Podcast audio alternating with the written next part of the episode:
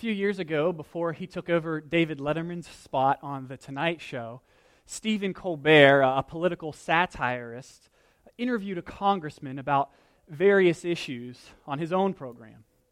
Now, it just so happened that this particular congressman had co sponsored a bill to, the, to place the Ten Commandments in both the House and the Senate.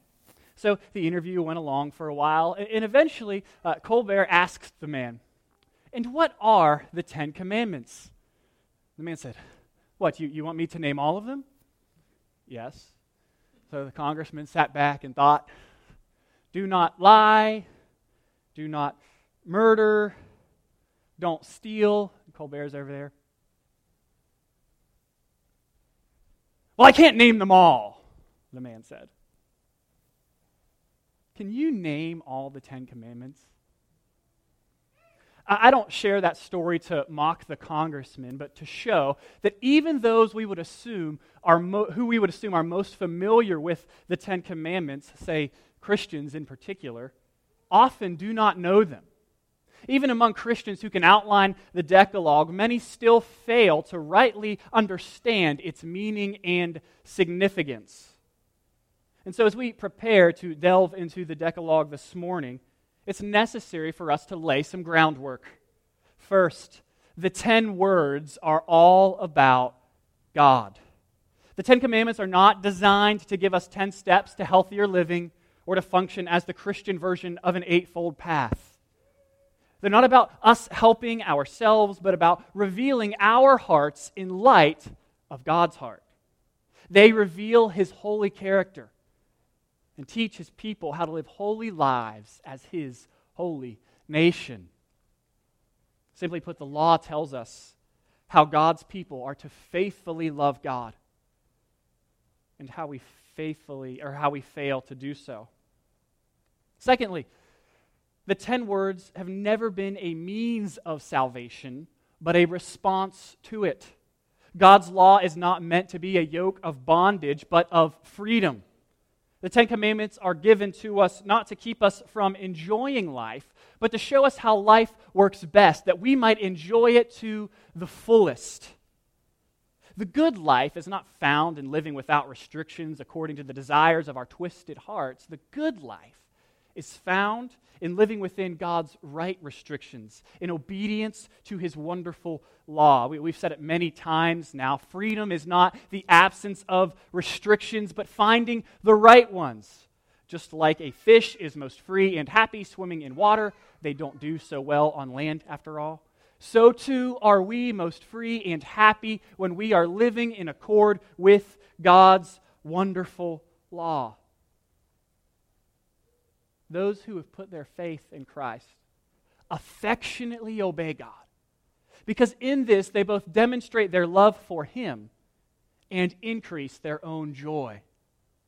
Each commandment, as you read it, requires loyal love to God, and, and it's expressed in a godly behavior that's outlined therein. Each commandment looks at a loyal love for God from a different perspective. One focuses on one kind of behavior produced by love, and another focuses on another kind of loving behavior. You can think of it this way. Uh, when I first met my wife, I didn't really know the things that she enjoyed or how she felt loved in a lot of ways. I had, had to figure those things out. She'll tell you I've only figured a handful of them out at this point, all right? but as I got to know her more and more over time, I figured out new ways that I could express my love for her. Right? I, my wife and I, we love each other and we love our children. And even though it's a duty for us to love one another and our children, it's also a delight.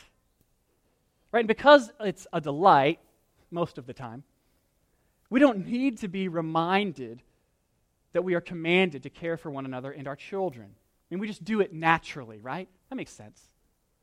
You don't have to tell me to kiss my wife, hug my kids, enjoy a football game, or eat a steak, right? I love to do those things. I'll just do them naturally. Likewise, the duty of loving God is to be a delight. God's law teaches us how we can best love Him. And as we grow in our relationship with Him, loving Him in the way His law requires will become almost second nature.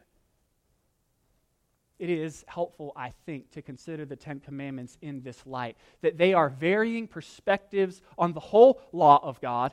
And the whole law of God is aimed at teaching us how we might loyally and faithfully love God best. And I'm going to tell you, that's a brilliant idea, which is how you know it's not my own right? It's, it's from the renowned ethicist John Frame, and I've actually included a diagram that depicts this on the back of your insert if you want to use it as you follow along throughout the sermon. And his book is called The Doctrine of the Christian Life. It's a giant volume, but if you're into it, uh, it's, a, it's a good read.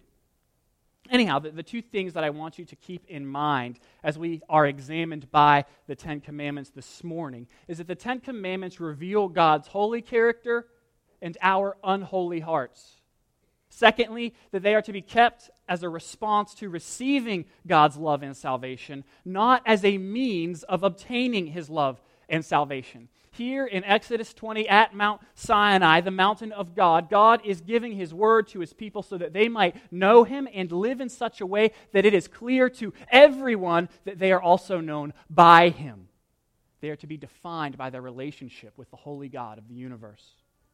Our main idea this morning is this that God's law tells his people about him and teaches his people how to live in loyal and loving relationship with him. We're going to do it in two parts the 10 and the end. Before we get into the text, let's pray together and ask for God's help.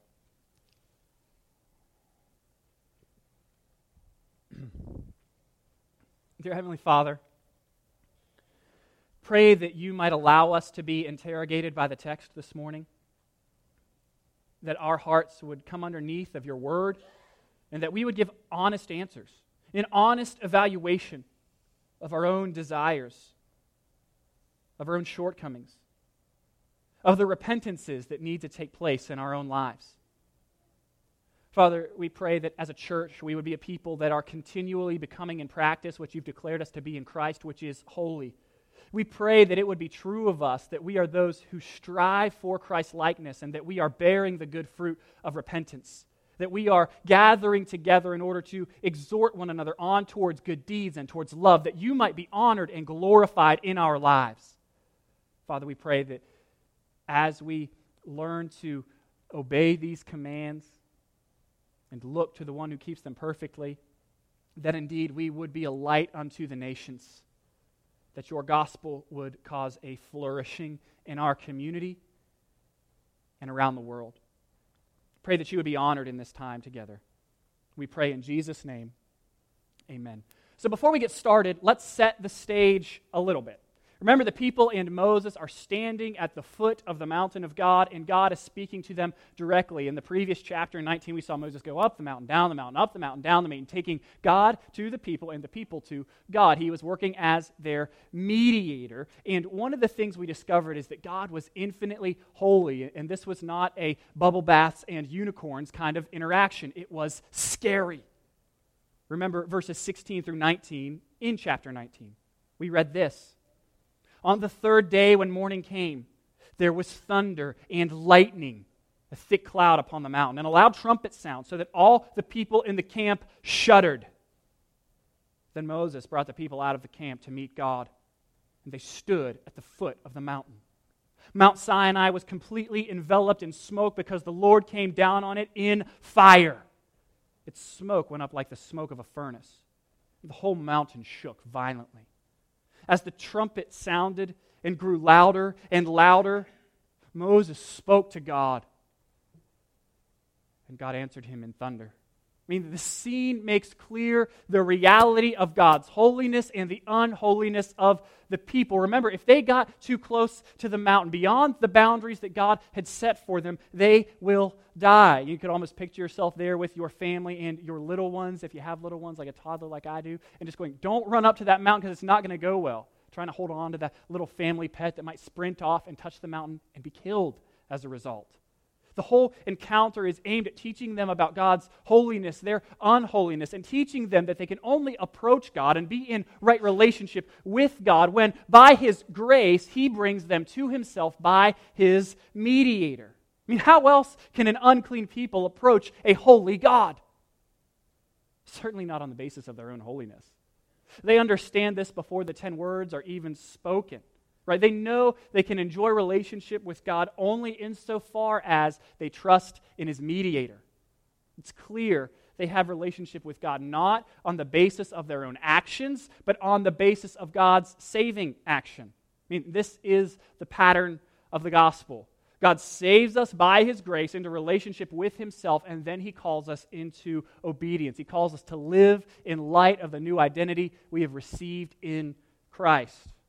I mean, we saw this in 19, verse 4 last week. Before God gives a command to the people, before He gives this law to the people, He gives them grace. He says, You have seen what I did to the Egyptians and how I carried you on eagle's wings and brought you to me. He's saying, I rescued you, and now, in response to that, here's what I want you to do. We're going to see it again this week in verse 2 of chapter 20, before God uh, lays out the Decalogue. He says this I am the Lord your God who brought you out of the land of Egypt, out of the house of bondage or slavery. And the pattern here is that grace comes before law. Position precedes practice. You with me? God does not tell Israel or us that if we keep his law, we will become his people. He doesn't say, if you get your life together, you clean yourself up, then you will be able to approach me. That's not what God says. No, he sets his love on us, makes us his own, and then tells us to live in light of the truth of what he's done, to live in response to his loving and saving action. Because if we wait until we get ourselves all cleaned up, then we will never come. I mean, you've probably heard uh, it's a platitude almost now. You've probably heard it many times. The church is not a museum for, sa- for saints, but a hospital for sinners. This is true. Those who are saved in Christ are saved by his grace, not their own work. Grace comes before law. Christian, it is your position in Christ that puts you in right relationship with him. And it is from that holy position that you begin to practice righteousness. Getting the order wrong between acceptance and obedience means that you get the gospel wrong. Works based salvation says, I obey, I do the things God has told me to do, therefore God will accept me. The gospel of Jesus Christ says, I am accepted by God on the basis of Jesus' work on my behalf. I put my faith in Jesus Christ. Therefore, I will obey. I mean, do you see the difference? The person who believes I obey, therefore I'm accepted, trusts in him or herself. Whereas the person who believes I'm accepted in Christ, therefore I obey, trusts in Christ. I mean, if you get the order wrong here, you miss the gospel. If we misunderstand the commands of God as rungs on a ladder that we can climb in order to arrive at holiness, we will make them smaller so we can keep them we will become self righteous, and we will remain separated from God. I think, sadly, though, as I mentioned earlier, this misunderstanding about God's law is very, very common. And so, to underline how ridiculous it would be to think that we could earn our way to God, we're going to play a game together this morning throughout the sermon. You can see on your insert there, right underneath the outline, there is a, funky kind of Microsoft Word drawing. Uh, I'm not much of a graphic designer, but you have two columns there. And what I want you to do on one side of the column is to put a W. And on the other side of the column, you can put an L. They stand for win or loss. And as we work through the commands, what you can do is if you've kept the command perfectly your whole life, you can put a W in the win column. But if not, you can put an L in the loss column. And At the end, we'll, we'll see how we stack up. a quick note, too, I think it's important to realize uh, that the Ten Commandments are like major arteries that share the same blood pumped by the same heart. If all the arteries are kept healthy, the blood flows properly and the heart keeps beating. But if just one of them is fatally severed, blood escapes furiously and the heart stops beating. I, I don't know anything about medicine. I think that's how it works. If not, someone can correct me afterwards. Let the illustration work for now, though point here is that the Ten Commandments, even though they are distinct, are part of the same system. They're part of the same whole. They form a unity and they share the same heart. Thus, to break one of the commandments is to break all of them. James 2 10 through 11 tells us this, right? For whoever keeps the entire law, yet fails in one point, is guilty of breaking it all. For he who said, Do not commit adultery, also said, Do not murder. So if you do not commit adultery, but you do murder, you are a lawbreaker. So, you need a clean sweep, 10 for 10, in order to be considered a law keeper. And if you don't go 10 for 10, it will prove that you are a lawbreaker. And the thing about breaking God's law is that the penalty is always death. I know that seems a little bit harsh, but at least consider this. it is the consistent picture of the Bible. It's, how we see God's holiness throughout Scripture right? In the book of Numbers, right after God has given the command to do no work on the Sabbath, you've got a dude collecting sticks to start a fire. The people are like, hey, this guy's doing some work on the Sabbath, God, what should we do with him? And God says, stone him. Picking up some sticks. He dies because he violated a command of God. In the Garden of Eden, Adam and Eve are there. They say, Don't eat from the tree of forbidden fruit. And then they take one bite from that delicious forbidden fruit, and it turns to ashes in their mouth and curse invades everything. All sin is brought into the world because of one bite. Every disease, every famine, natural disaster, and hell itself because of one bite, one violation of God's holiness. In Genesis 19, as Lot and his wife are exiting Sodom and Gomorrah, as God rains fire down on it, he says, Do not look back. And Lot's wife, as they're running away from the city, going away from the city, tries to steal a glance, and she turns to a pillar of salt for one glance. In 2 Samuel, we see a man named Uzzah. Uh, he's following along the Ark of the Covenant where God has chosen to manifest his presence among the Israelites. They're not allowed to touch the thing, that's the law. And somebody trips over a root or something, I don't know. But it starts to sway and looks like it's going to fall. And Uzzah, well intentioned as can be, says, I'm going to steady this bad boy. And he touches it and he drops dead. He violates God's law and he dies. In the New Testament, Ananias and Sapphira, they exaggerate the amount they have given in offering to the church, and God strikes them dead. Not exactly a good church growth model, right? God is killing people for violating his holiness. His holiness, his purity, his goodness is absolute and perfect. Those who enter his presence cannot do so with sin in their hearts. Lawbreakers cannot enter the presence of God. The prophet Habakkuk said it like this God is of such purity that he cannot even look at evil. I think too often we think of our sin and the sins of others as not all that bad. I think it's because we have a very human centered view of it. It doesn't seem all that bad to us. But when you see it in light of a holy God, you recognize how awful it really is. The wickedness of a deed is measured in part by whom that deed is against. J.D. Greear illustrates it this way If you get mad and you kick a wall in your home, not that big of a deal. Maybe you have some anger issues you need to work out. Maybe you kick it really hard, you'll even have to, to fix the wall. It's not, not all that bad. If you turn around and kick the dog, you've done something genuinely bad, right? Something worse. Now, if you're in the grocery store and you find yourself frustrated and you kick the lady next to you in line, it's going to get a little bit worse. Maybe some assault charges, maybe some time in prison. Who knows? It's not, not good, but you can see that it's escalating. Now, if you walk into Buckingham Palace and roundhouse kick the queen, like Chuck Norris style roundhouse kicker in the face, it's going to go really poorly with you, right? You're going to definitely go to jail. You're definitely going to get trumped up charges. Those guys with the, the funny hats, they're going to beat you with sticks. It's not going to go well. You see, our sin is infinitely wicked because it is against an infinitely holy God. The punishment of eternity separated from God, underneath his wrath, fits the crime of violating his good and perfect will. So, in light of God's holy perfection, and in light of the penalty of sin, we're going to see how we measure up against the ten words of God. Verse 3, Commandment 1.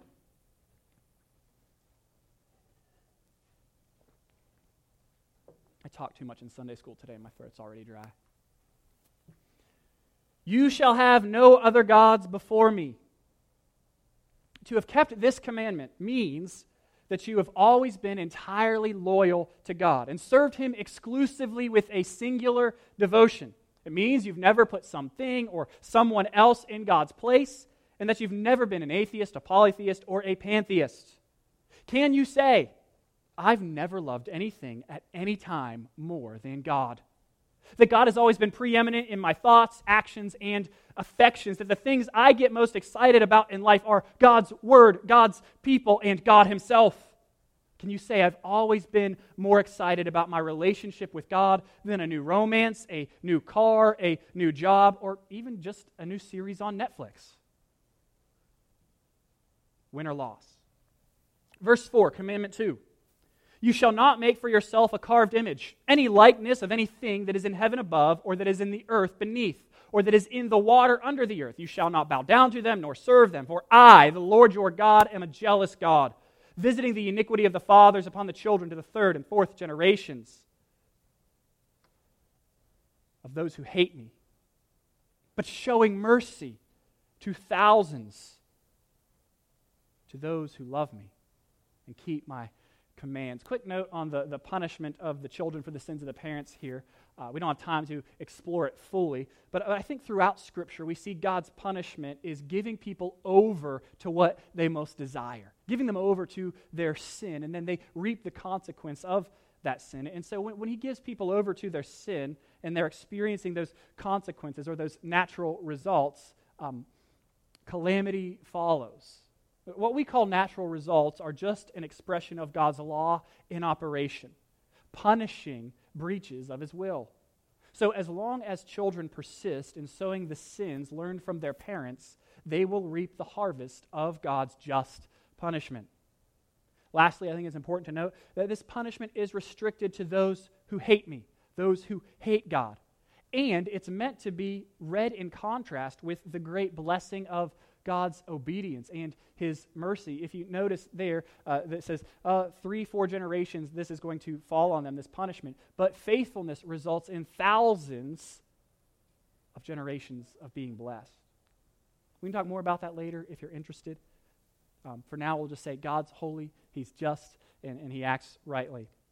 But in light of Commandment 2, we're going to paraphrase it this way don't have carved images of me, right? That's what God's saying. Don't have images of me shaped by your own hands. So, similar to the first commandment, the sin of worshiping a graven image is the sin of worshiping anything of human devising. So, any sin that involves following our own purposes instead of God's is false worship. So, breaking this command usually looks like you reshaping God in your own image so that you believe wrong things about Him because you'd like Him to be a different way. Can you say that you've never followed your own purposes and desires instead of God's? Commandment three you shall not take the name of the Lord your God in vain, for the Lord will not hold him guiltless who takes his name in vain. Uh, this command is far more than saying GD though just that gets most all of us, I think, right? It's about always using his name with honor and respect. misusing God's name or taking it in vain also applies to those who call themselves Christians but then live in disobedience fail to represent him well. Can you say, I've always used God's name with respect? I've never used it as a swear word, and I've always represented him well never calling myself his follower and living in disobedience to his word. Verse 8, command 4. Remember the Sabbath day to keep it holy. Six days you shall labor and do all your work. But the seventh day is the Sabbath day of the Lord your God. In it you shall do no work, you, nor your son, nor your daughter, nor your male servant, nor your female servant, nor your cattle, nor the stranger who is within your gates. For in six days the Lord made the heavens and the earth, the sea, and all that is in them, and rested in the seventh day. Therefore the Lord blessed the Sabbath day and hallowed it. The Sabbath is the stopping day. It's the day on which one's regular work is to cease for the sake of giving the laborers a break from their daily routine and for the sake of providing a focus on God that is periodically heightened. The, the day of rest is given to God's people as a gift so that they might together remember that He is their Redeemer and provider. The Sabbath commandment actually demands godly use of our entire calendar. six days to carry out our work to God's glory, and the seventh to worship and rest. So the whole week is given to us to do God's will. Any disobedient or ungodly use of time is a breach of the fourth commandment. Can you say you've always used your time in a godly fashion? Always set aside one day a week specifically to worship God with others? That you've never been lazy or guilty of overworking? Win or loss? We kind of have a break in the commandments here. You'll see a shift. The first four hang on the commandment to love God. And what we'll see in the final six is that they hang on the commandment to love God by loving others, right? We'll see that. So, command five honor your father and mother, that your days may be long upon the land which the Lord your God is giving you. This is the, the first commandment with a promise, as Paul calls it, but this promise does not apply to us. Uh, like life in Palestine, it's not for us. That's not a promise. That was specific to Israel.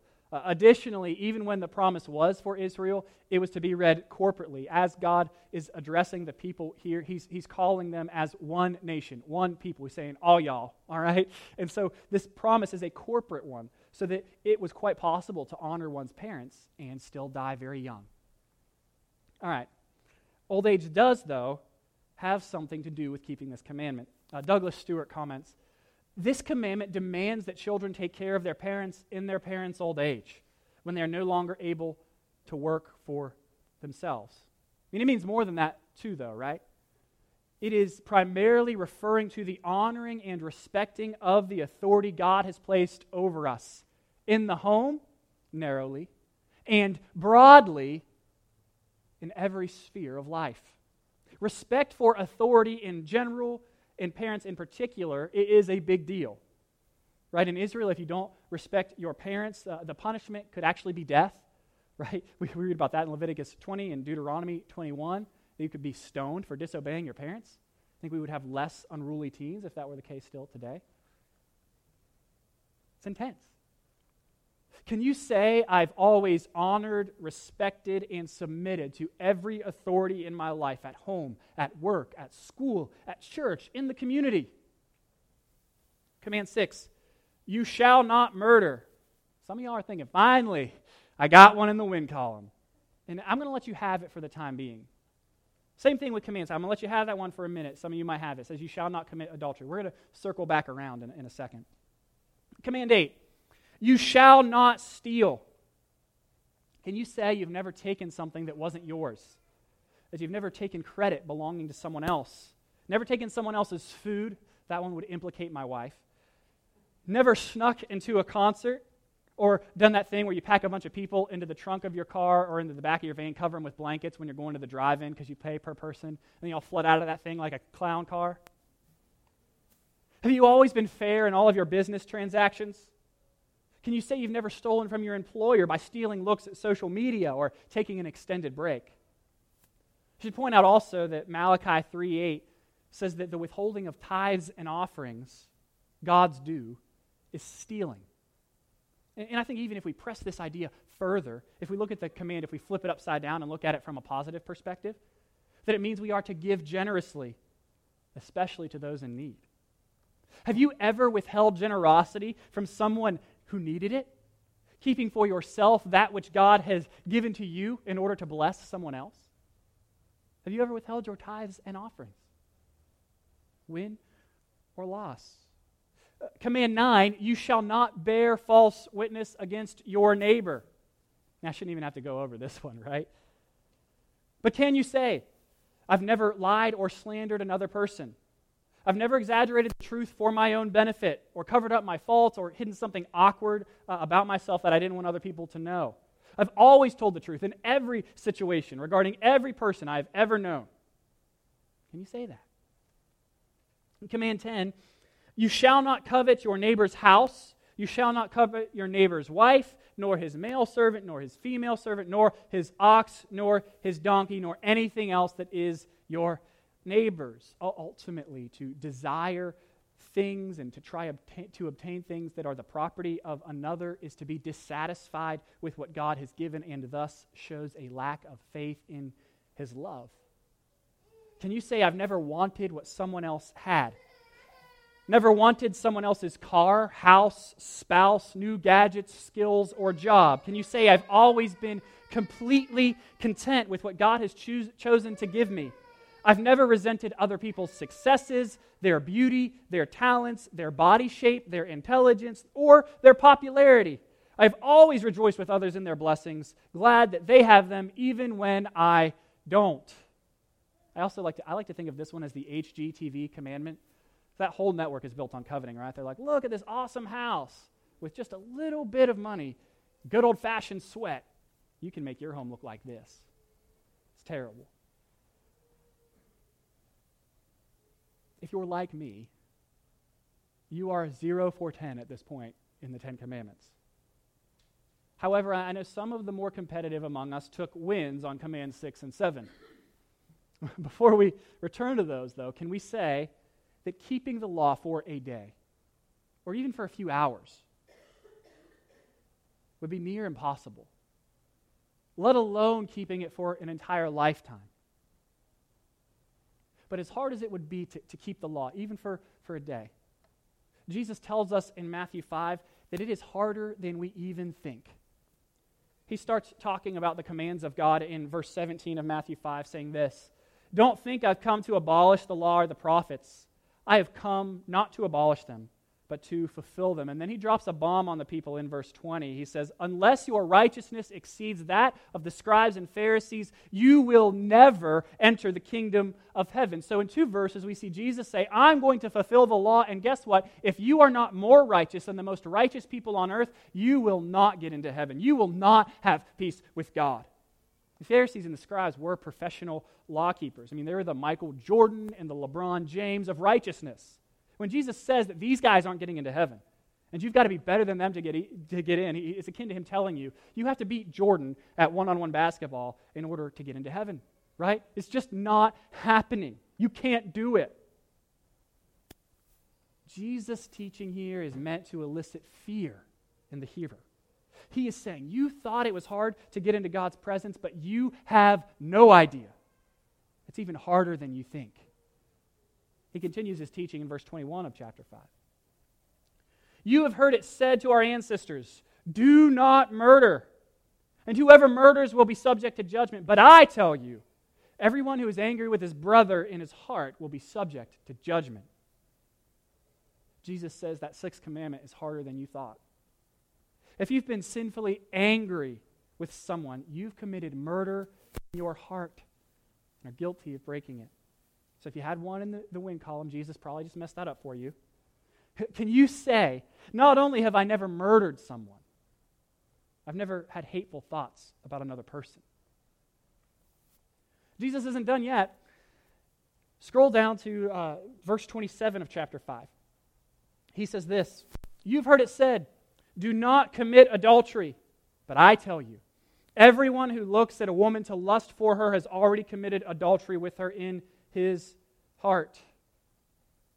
Can you say, I've never entertained thoughts about physical intimacy with someone to whom I am not married? Win or loss? Now, if going zero for 10 isn't enough, if we're being honest, we all did. Jesus goes and says this in Matthew 5 48. Be perfect, therefore, as your heavenly Father is perfect. So, unless you're just really not self aware at all, you know that you are not perfect. And that if peace with God comes by your own works or by law keeping, that you have zero chance of salvation. This is how uh, the law works as a blue light.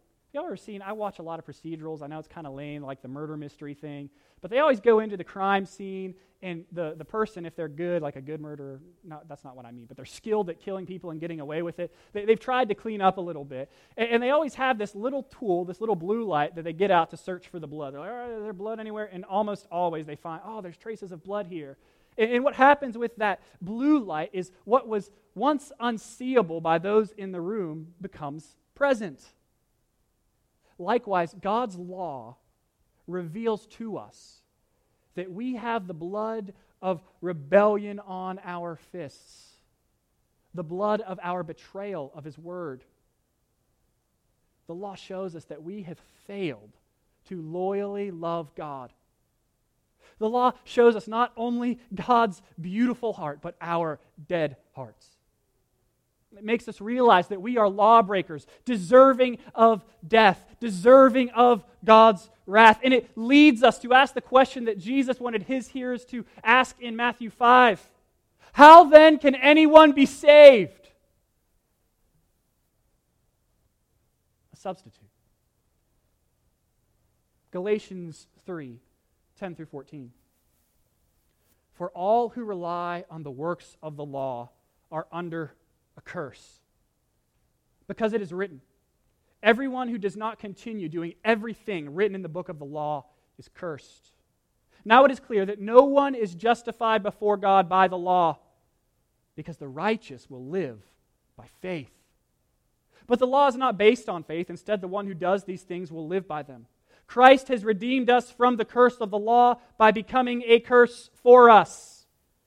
For it is written, Everyone who is hung on a tree is cursed. The purpose was that the blessing of Abraham would come to the Gentiles by Christ Jesus so that we could receive the promised Spirit through faith. Those who believe in Jesus are forgiven their sin because their sin has been paid for by Jesus. He became a curse for us, for you those who believe in Jesus are given the blessing of relationship with God because perfect righteousness has been given to them by Jesus. Christ has redeemed us. The righteous live by faith. He that knew no sin became sin so that we might become the righteousness of God. God's law shows us his holiness our unholiness, and it drives us to put our faith in the Son so that we might be adopted as sons. Galatians 4 4 through 5. When the fullness of time had come, God sent his Son, born of a woman, born under the law, to redeem those who were under the law, so that we might receive adoption as sons. He says just sons there and not sons and daughters because in the ancient world at this time, the only people that can inherit stuff are males and sons. And so when he is designated even the women among the church there as sons, what he is saying is, You stand to inherit all things in Christ Jesus. You stand to be adopted into God's holy family. Dear friend, I wonder if you have received the rescue of God and been adopted into his family. You can. You need only to believe. To put your faith in Christ and take those first steps of loving obedience to His Word by confessing it, being baptized, and joining uh, with the church on her mission to make Christ known to all nations. Indeed, Romans 10:4 is a beautiful verse. It tells us that Christ is the end of the law. It's the end of the law for righteousness to everyone who believes. See, at the end of the day, the law isn't designed to show us what we must do to be saved. We can do nothing. It's designed to show us who we must trust to be saved. Brothers and sisters, Jesus is not only the perfect law keeper, but also the one we honor and worship when we obey the law by his grace. The first commandment teaches us to worship Jesus as the one and only Lord, Savior, and mediator. The second commandment teaches us that only Jesus is the perfect image of God. Our devotion to him precludes worship of any other image, any other person. In the third commandment, we learn that Jesus is the name of God, the name to which every knee will bow and every tongue confess unto the glory of the Father. In the fourth commandment, we see that Jesus is our Sabbath rest. Only in him can our restless hearts find peace and satisfaction. In the fifth commandment, we honor Jesus who restores us to the divine family as he submits himself entirely to the will of the Father. In the sixth commandment, we honor Jesus as our life, the Lord of life, the one one who gave his life that we might actually live. In the seventh commandment, we honor Jesus as our bridegroom who gave himself to cleanse us, to make us his pure, spotless bride without blemish. And so we love him loyally as no other. In the eighth commandment, we honor Jesus as the source of our inheritance, as the one who provides the daily and deep needs of our hearts. In the ninth commandment, we honor Jesus as God's truth, the one in whom all the promises of God find their yes and amen. In the tenth commandment, we honor Jesus as our complete sufficiency to meet both our external needs and the renewed desires of our hearts. In Christ, we can face all circumstances and be content with what we have, thankful for his present and future gifts. The law is all about Jesus. It's designed to drive you to Jesus and to tell you who he is and how you might worship him and enjoy him forever. How wonderful it is to trust in Jesus. How delightful it is to respond to this grace with love by honoring him with obedience to his word. Praise God that he supplies the perfection required for us to live happily with him and one another forever.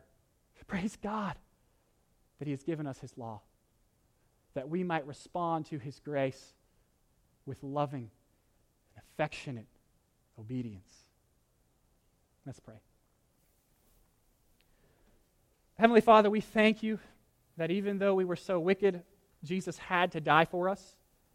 That at the same time, we are so loved in him that he was glad to die for us. That the joy set before him as he went to endure the cross was us.